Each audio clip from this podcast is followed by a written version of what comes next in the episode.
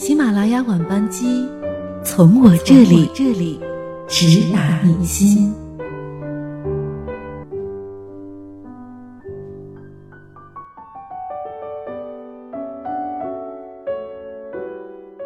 嗨，各位好，欢迎大家收听喜马拉雅晚班机，我是葛小瑞的夏天。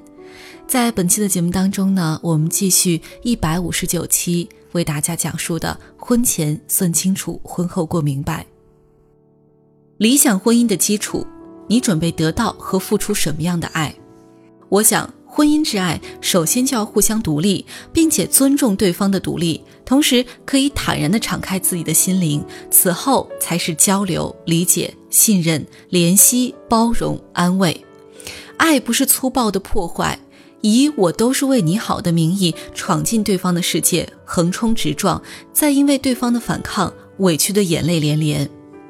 如向日葵女士，她继承了她妈妈的传统，喜欢支配一切，喜欢不问对方提前做决定。她的另一半一向以沉默来接受。有一天突然爆发，因为他总是在他想休息的时候家长里短的说个没完。他平时选择耳朵自动过滤，睡过去就当听不见。他却又一次次不厌其烦地把他摇醒，他觉得这才是夫妻之间文明的、有效的沟通。他被男人的爆发搞得不知所措，接着他就开始以十倍的力量反击，隶属自己为他做的一切。难道跟你说句话都不行吗？还有蔷薇女士，她的男朋友非常有进取心，他每天花大量的时间在工作和学习上。蔷薇女士稍有娱乐和放松的建议。都会被男朋友鄙视，她同时还要求他去考驾照、考资格培训、上外语班。她有危机感，觉得人生一定要蒸蒸日上才是正确的。蔷薇考完了合格证之后得了强迫症，她总害怕自己忘记生活还有什么没有安排。她很害怕电话突然响起，她在那边大叫：“你去上课了没有啊？别浪费学费啊！”我们相爱。我们因此走进婚姻，可是我们始终是独立的两个人，谁也不能代替谁生活。我们在父母那儿一辈子人身上继承下来的一个弱点，就是因为爱就要把自己和孩子混为一谈。我们不自觉地扮演了父母和孩子的角色。我爱你，我为你做了很多，所以你就要听我的。我爱你，我是对的，所以你就要顺从我。我爱你，你反抗我就是伤害我，就是不爱我。这样的心态是毁掉幸福的前兆。无论是自己的不独立，还是强迫对方放弃独立，都会让婚姻之路变得荆棘密布。你会很迷茫、很受伤、很气恼，因为你一切都是因为爱，却不知真正的爱是共同的成长、成熟，而非以你的要求去安排一切。向日葵女士的婚姻还在继续，她学会的是不在临睡前打扰他。那时他脾气很坏，他改为在饭桌上开讲坛。他的日常感受总是要有听众，不管他听了没听。他经常跟我们说：“我们家某某啊，就是这么闷，不爱说话。”他不知道某某先生在大学里是最佳辩手，在跟同学聚会，他总是说笑话逗大家笑的那个人。他把话语权让给他，甘心扮演一个沉默的人，来换取和平。他其实不喜欢这样的交流，可是他从来没有想过别的方式。等到他有话想说的时候，他总是打断他，总是扯到别的地方去。婚前他觉得他这样子很活泼可爱，是女孩的天真；婚后他烦透了，认命了，接受婚姻是件乏味的事。向日葵女士跟很多女人一样，不了解也不愿意接受男人本来是一个什么样的人。她一厢情愿地打造向日葵的丈夫，她把他丢进一个模子里，用力一压，不一样的地方通通去掉。蔷薇女士离开了她的男朋友，她非常相信她完全是对的，她的人生也会因为这些非凡的努力而更加完美。只是蔷薇女士满足于一份安稳的工作。想跟别的女人一样谈场可以逛街、吃饭、看电影的恋爱，她的前男友非常不解，他气愤地说：“这么没出息，以后怎么办啊？”不能说他不爱她，他到最后还是关心她的前途。他是一个唯恐自己不够好的人，所以就要要求自己的另一半也要跟自己一样变得越来越好才行，否则这爱就没有着落，这人生就没有价值。你看。我们是互相独立的两个人，这不是很简单的一件事情吗？可是为什么最先让我们困惑的，首先就是这个呢？因为我们知道，婚姻是之后我们两个人要互相依靠着走完剩余的生命，所以我们把爱变成了规则，去束缚对方，我们破坏了他的独立，自己变得脆弱依赖。不独立的爱是绳索，捆住了两个人，背靠背沉沦下去，忘记了原本的方向。经常我们在描述理想婚姻的时候，不自觉的会写成我想要的。那么，不如先想想我所能给的。在给予和获得的过程中，我们真切的感受到幸福的滋味。你可以开始写了。我想要的是怎么样的爱？我需要一个怎么样的人来爱我？有哪些事情他做了我会格外高兴，而哪些事情他做了我就会很生气，甚至一提我就会翻脸。同样，我们能给予对方什么？我们会以什么样的方式去爱一个人？眼前的这个人，他在我的爱中是快乐的吗？他其实不喜欢哪些事情，但因为我一直在忍受。清楚地写下你的需求和给予，并在心里随时提醒自己，你就是为自己的婚姻理想打下一个地基。再美丽的建筑，没有地基也会瞬间崩溃的。理想婚姻的结构。不同态度和观念可以共存，共存不是抹杀，我们要牢牢记住这一点。家庭生活不是东风压倒西风，就是西风压倒东风。这样的规则适合封建社会，一大家子人成天在一起，把权力争夺当成工作和生活重心。而我们生活在现代社会，工作才是我们的重心。如果婚姻里我们也要强势，也要不停的争取对自己有利的一面，让对方不停的直到放弃。你会发现，这场婚姻无法造就一个快乐的人，你跟他原本的快乐也会被消耗干净。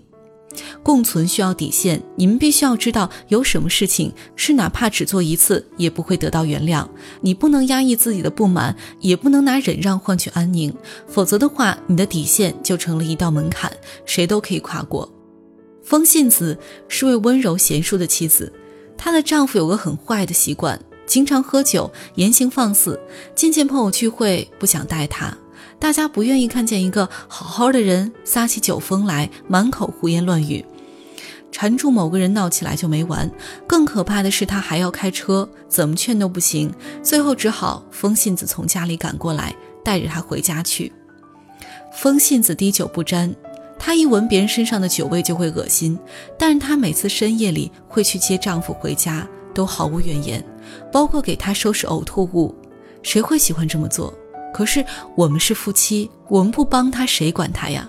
再说，她第二天酒醒了就会变得很好，她丈夫会因为愧疚加倍温柔地回报她，渐渐地成为一种模式。我讨厌你喝醉，我偏要喝醉，因为你会原谅我，酒醒后会对我更好，弥补了打破底线的不满。风信子觉得自己有个美满的婚姻。直到她在某个凌晨接到电话，她丈夫酒后驾车受了伤。她是个溺爱的母亲，一直放纵他，在他面前她没有底线，连最起码的原则都没有。他们总以为这就是真爱。同样的，还有家庭暴力里的女人，一次次挨打，一次次回头，原因就是男人只有在那时才会低声下气，才会给她足够的尊严，所以她可以带着轻重的伤痕。回到原来的生活里，坚持到下一次挨打。没有了原则和是非观的爱，固然会让人觉得甜蜜，可是放纵的结果会是越来越糟。睡莲小姐爱指使男朋友，她把完全听他使唤当成爱，一旦他反抗，她就哭闹：“你不爱我了。”她交往时间最长的男朋友，从洗内裤到做 PPT 文件，都为她一手包办。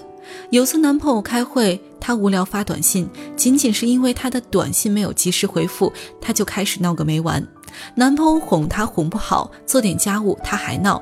角落里她换下来的内衣和袜子，男朋友终于崩溃，我把你惯坏了。她跟睡莲分手之后，生活很愉快。她说她根本讨厌洗内衣，更讨厌的是他把这当成完全是他应该为她做的。爱我，你就应该宠着我；爱我，你就不应该说我是对还是错，要不然就是不爱我。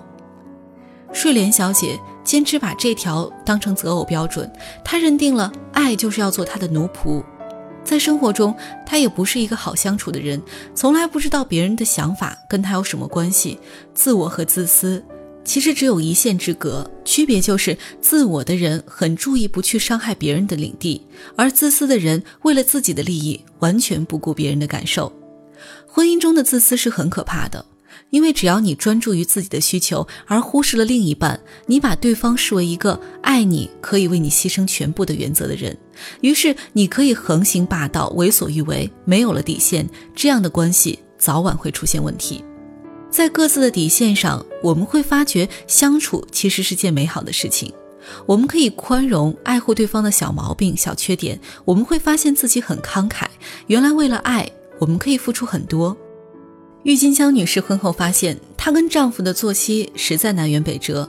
她习惯早起，男人习惯熬夜，他们为此争吵过，甚至萌发过离婚的念头。最后，她另买了一张床，她可以自己在卧室里早睡早起，做个勤劳的百灵鸟。丈夫也可以在灵感来了的时候通宵工作，不会被人三催四请的要求去睡觉。同时，她也会在一些早晨跑到她的卧室里亲吻她的丈夫，叫他起来吃早点。她丈夫也会在一些晚上陪着她，等她睡了再出去工作。我开始就是非要改变她不可，熬夜多不健康啊！我们过健康生活有什么错？可是这样不行，她一定要等到夜里安静了写程序才顺利。她习惯这么做了，那我们分床算了。分床也不是分居，至少我能好好睡觉，他也能自由了。郁金香女士发现，丈夫在程序员同事里很受羡慕，因为被老婆强迫着去睡觉的男人实在不少。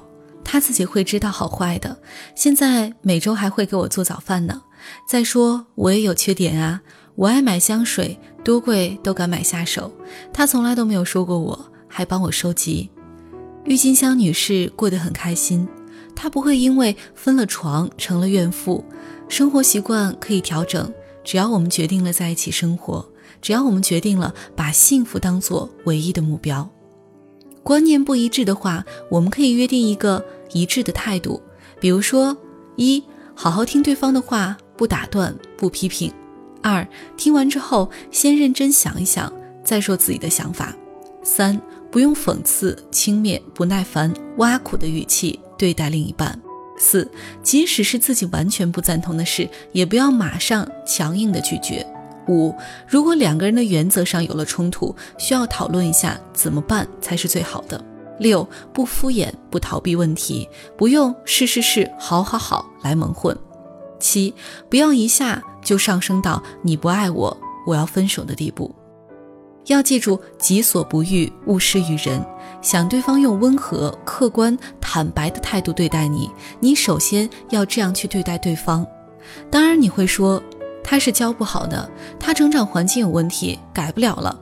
他又不是孩子，自己应该知道怎么做。我勉强他也没意思，我自己也需要关怀。夫妻嘛，不是老师教学生，我觉得别扭极了。好的，那么你就在借口中越走越远。你会跟另一半养成一种最常见的以吵架、流泪、闹离婚为主的沟通方式。你们会把另一半当成自己的发泄对象，把坏情绪通通发泄出去，之后再和好，仍然能过下去，甚至和好几天，那几天比以往还要好。渐渐，你以为这就是夫妻生活的常态，就是这么火爆，冲突不断，任何具体问题都是双方都要妥协，双方都不满意为结果。渐渐的，你就有了一个破烂而无法修补的人生。你的孩子会在这样的一个环境中长大，他的潜意识也会这么认为。婚姻关系就是这样的。我们花费在家庭里的精力和时间，真的比工作少得多。我们会花很多的时间想着怎么搞定客户，但对另一半，我们却没有给他很多选择。我们也会这样对男人说：“我就是这样，你接受我就是接受我的全部。”我发脾气，那是因为我给你看到我最真实的一面，不许你不听我的，不管我是对是错。我和你家人哪个重要？你必须以我为重。你再敢跟我吵架，我就跟你分手。女人在恋爱关系里，不自觉的会成为弱者，因为世界早已把我们的性别设定为比较弱的一方，所以我们靠索取，靠不停要求对方来让自己变得比较强势。这样的矛盾经常把男人搞得晕头晕脑。本来他们就不擅长捕捉微妙的情绪变化，女人的出尔反尔和善变会让聪明的男人也头痛。你的态度决定你们的关系成败，这句话一点也不夸张。夹竹桃自嘲地说：“一辈子遇见的永远都是长不大的男人。”她的两任前男友都是一个类型，家庭很健康，性格散漫，爱动好玩，被好妈妈伺候大的乖儿子。他不是没有试着去改变他们，可往往他一开口，对方就会撒娇：“别烦我，乖，让我再玩一会儿好吗？”他马上就会心软。如果强硬了，对方就会生气，不理他，出走，冷战，最后还是他回头去哄他们。他最后明白，优柔寡断的态度只会让这种关系恶化。夹竹桃觉得自己也是需要别人关心的女人，这样无休止的付出、包容实在是太累了。理想婚姻的建设、情绪管理和时间管理，稍微留意一下，你会发现身边有很多人都这么形容自己。我呀，就是脾气急，说话比较直。我没有坏心眼儿，你千万别介意啊。他们用这样的话来掩饰自己的性格缺陷，也就是偏激、固执、冲动、自我中心，从来不为别人着想。一句话说出来，效果是双面的。举个例子，你看了别人的身材，纯粹的是说出真心感受，怎么这么胖？对你只是一句无所谓的评价，对别人很可能就是伤害。这个例子太温和了，我们应该把它放到另一个情境中。如果你的男朋友这么形容你，而且你已经博得了他的赞美，减肥了一周，饿得眼冒金星，那你是否会因为他的真性情和有话实说原谅他呢？必须承认，情绪上来了真的很难控制，而长期压抑自己的情绪会让你变得更加的抑郁。暴躁、焦虑，成长过程中，很多人会观察自己父母人前人后不同的两面。他们对外人温和、容让、彬彬有礼，但是回家了，对自己的伴侣和孩子，则是大声呵斥、讽刺、刻薄、毫不留情。因为家庭让他们感觉到安全，他们必须把在外面受到的压抑发泄在自己最亲的人身上。反正关起门怎么都是一家人，有多少人就是在这样的环境下长大，长大之后又不由自主地把自己变成了跟父母一样的人。亲密关系会有这样的问题：我们因为对方的亲近信赖，所以无话不说，所以愿意把真实的自己暴露出来。这本身没有错，但是如果你说的话、做的事很多是有攻击性的、伤害性的，那么做了你的朋友、男朋友、女朋友，就等于被提出了很高的要求，做一个无所不能的包容者。这是个很过分的要求，你等于是在说，因为你爱我，所以你什么都要忍受，所以你要为我付出，所以你不可以反击我，否则你就是不爱我。这样的逻辑是不是很荒谬、很霸道？可是这是大部分的人的逻辑，大部分的人把爱当成了一种武器，用来束缚和惩罚对方。为什么我们要为结婚做准备？因为结婚跟单身最大的区别是，你要跟另一个人一起去生活，你们先要有个良好的沟通模式，有很好的默契，生活才会顺利。如果说恋爱本身就是荷尔蒙冲动，谈不到太多的克制和管理，那么婚姻生活即将伴随大多数人下半生的婚姻生活，绝对需要你精心的管理和安排。一了解自己，在临界点恢复理智。经常你会这样反思自己的吵架，本来没什么的，结果脾气一上来就失控了，还不是他激的，说什么不好，偏偏说这个。别惹我，惹了我就要给你好看。想想也是在赌气，真后悔。但是这样的情况还在继续，为各种细节、各种小事，甚至一句话，还是会引起争吵，伤害越积累越多，甚至你忘了当时为什么相爱的。吵架本身有错误，其实这些点滴。是你们在了解对方、试探对方底线的一个过程。每个人都会在与人相处中不自觉地去争取那个有利的位置，争取控制权，这也无可厚非。然而，每段亲密的关系、共同生活，也都是两个人不断折磨、妥协的结果。只是这样的妥协，最好不要变成心理委屈，甚至怨恨。那些自认脾气不好的人，有必要在心里设置一个闹钟，在你觉得快爆发的时候，提醒你要降低温度，恢复冷静。这个提醒可以是这样：我已经是成年人了，要控制自己的情绪，争吵起来又是两败俱伤，我不要这么做。深呼吸，转移话题，起身倒杯水给自己，都会帮助自己从一个失控的状况里解救出来，避免接下来的互相指责、伤害、破坏你们的亲密。有人会说，我就是图他会宠我，会包容我身上的任性、不讲道理。事实上，这样的人。在你讲道理的时候，他也会不当一回事儿，因为你让他习惯了不在乎你的情绪化行动，他习惯了你的喜怒无常，那么你就很难让他真的明白你是对什么事情非常认真，那些事情是你的原则，不容侵犯。二，别放过那些争吵点。好了，我们成功的避开了那次争吵之后，我们再也不提了。等到婚后三年，我们又遇到同样的问题，发现还要为同样的问题争吵，而且对方的态度丝毫没有改变，反而还因为那么长的时间不提，变得更加强硬。这是不是令人崩溃的事儿？避开自己情绪发作的临界点，并不是避开问题。事实上，这些很可能会引起争吵的问题，是建立起你们良好沟通模式的关键。为什么要争吵？因为你们意见不合，彼此觉得对方不可理喻。这点小问题，往往会代表你跟他之间最大的差异性。而好的沟通，就是要了解对方的差异性，在这个基础上求取共生。对于可能会让我们争吵的问题，最好有个比较客观的态度。为什么说男生思维比较粗线条？因为他们会把很多小细节忽略掉，他不认为这是问题。这种态度经常会激怒女性，女性的情绪爆发，男人就会觉得无理取闹。为求安静，他们敷衍着蒙混过去，下一次仍然会有同样的问题。康乃馨女士的男朋友算是大家说的那种凤凰男，出身农村，学历优秀，事业有成，他的家人也都过得不错，不需要他过多的接济。康乃馨对他最头痛的是，他是一个不修边幅的人。认识他之前，他一共只有两双袜子，一直穿到有洞，袜底磨破才会扔掉换新的。由于工作原因，他需要着装整齐，但是西装后领经常油光光的。康乃馨有洁癖，可是他这些习惯几乎让他抓狂。我吵啊，他不听，说我臭讲究，再逼急了就说你看不起农村人，那分手算了。我就说他狗急跳墙，他说我多管闲事儿。康乃馨举出好几个同事出身的同事做例子，人家还不是收拾的整洁得体，但是不能说服他。康乃馨反复的跟他讨论了很多次这个问题，从争吵到玩笑，到长篇大论的说教，总之她就是不肯放弃。最后，男朋友发现，如果她不在卫生的问题上做些努力，生活永无宁日。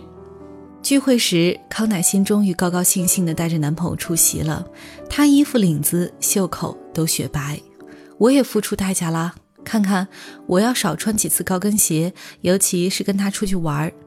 这是一个相互妥协的例子，不是完美的结局，但男女问题大多以妥协收场。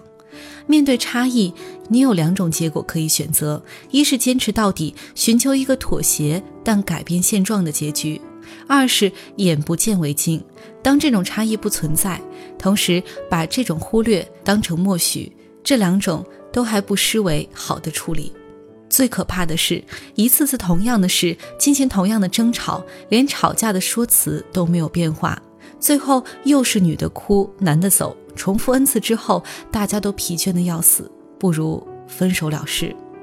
我们如果不能改变结局，不能改变对方，那至少可以改变自己的态度吧。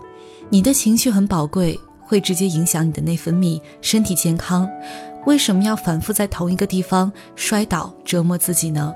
如果说第一次爆发争吵还情有可原，那么同样的问题第二次就不应该再用争吵的方法解决了。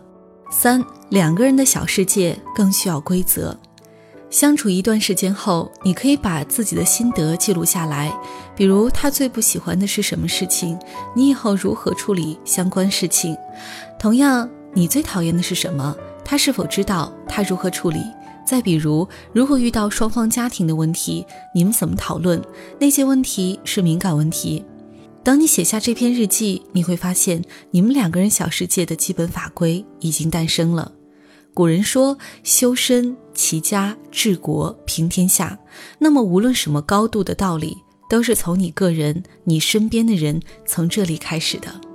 对方的底线会成为情绪管理的闹钟，提醒着我们不要去刺痛对方，不要让对方因为情绪的原因忘记了理智。这里想提醒一点最基本的：不要相互伤害，这应该是两个相爱的人最基本的原则。可惜我们在恋爱时肆无忌惮地伤害着对方，也伤害自己。我们还经常把这当成恋爱的常态，以为冲突、流泪、相打相骂这些激烈极端的行为才是爱的深切、爱的结实。往往到了最后，爱已经被折磨得黯淡无光，再也找不回最初的欣喜、心动。这时的失落，只能让两个人消极的接受：我们老了，闹不动了，什么爱情啊！已经是亲情了，婚姻就是爱情的坟墓，我们已经走进坟墓了。其实你根本不必如此，爱情本身是欢天喜地，本来我们可以高高兴兴地享受一段健康的爱情，当然是在规则之内。紫罗兰女士跟她丈夫之间的规则很详细，包括有不背叛、不动手、不说谎、分担家务、定期出去玩、每周要有谈心的时间等等。这张纸是她在交往过程中跟另一半一起定下来的，在婚礼上，伴娘伴郎们做见证，两个人按了指印。现在她的女儿已经五岁了，紫罗兰准备等她长大，把这张纸送给她作为成年礼物。每个妈妈都是这样想：如果一开始女儿走的就是一条阳光笔直的路，那该多好。紫罗兰还想告诉他，承诺做出来很容易，相守才是最难的。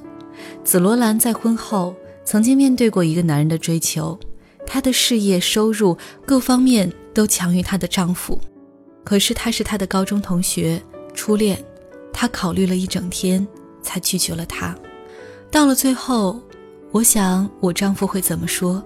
他会说：“既然他更好，能让你过得更好。”你就去吧，不用管我。可是，我会过得更好吗？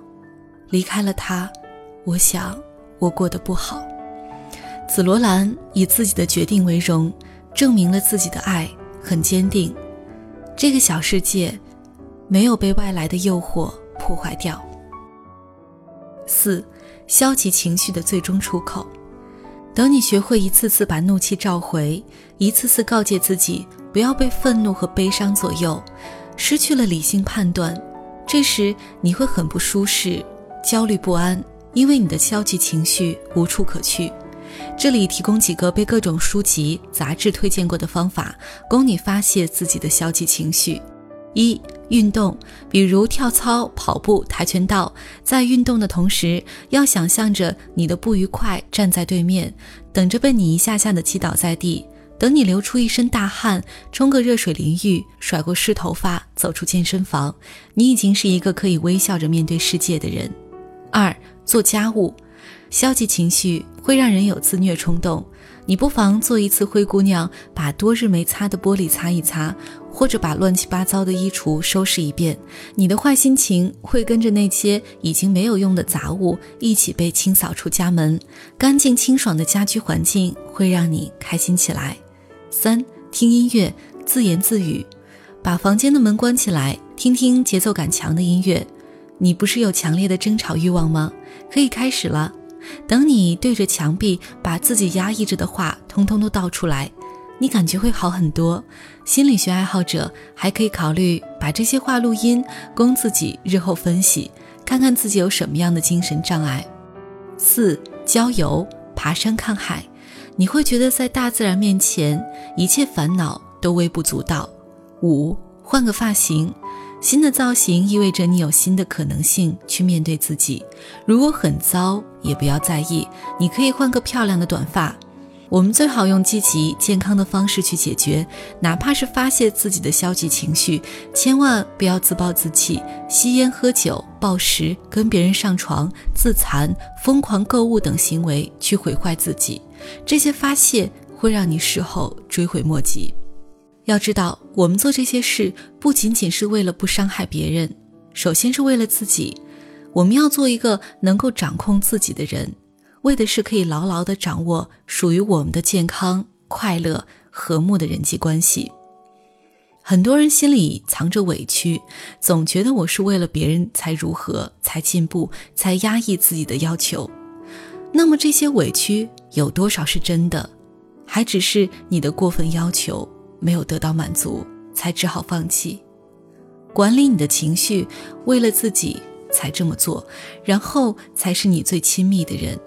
不要把你的爱人、家人当成出气筒，不要依仗着他们的爱。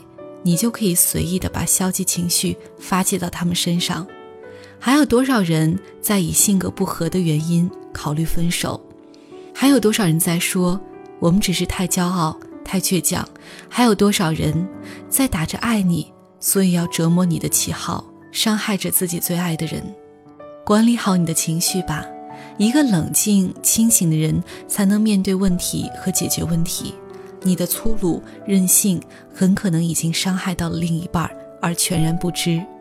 等到他内心的委屈爆发出来，那时一切都已经来不及了。今晚的分享就到这里，周三阿迟和大家不见不散。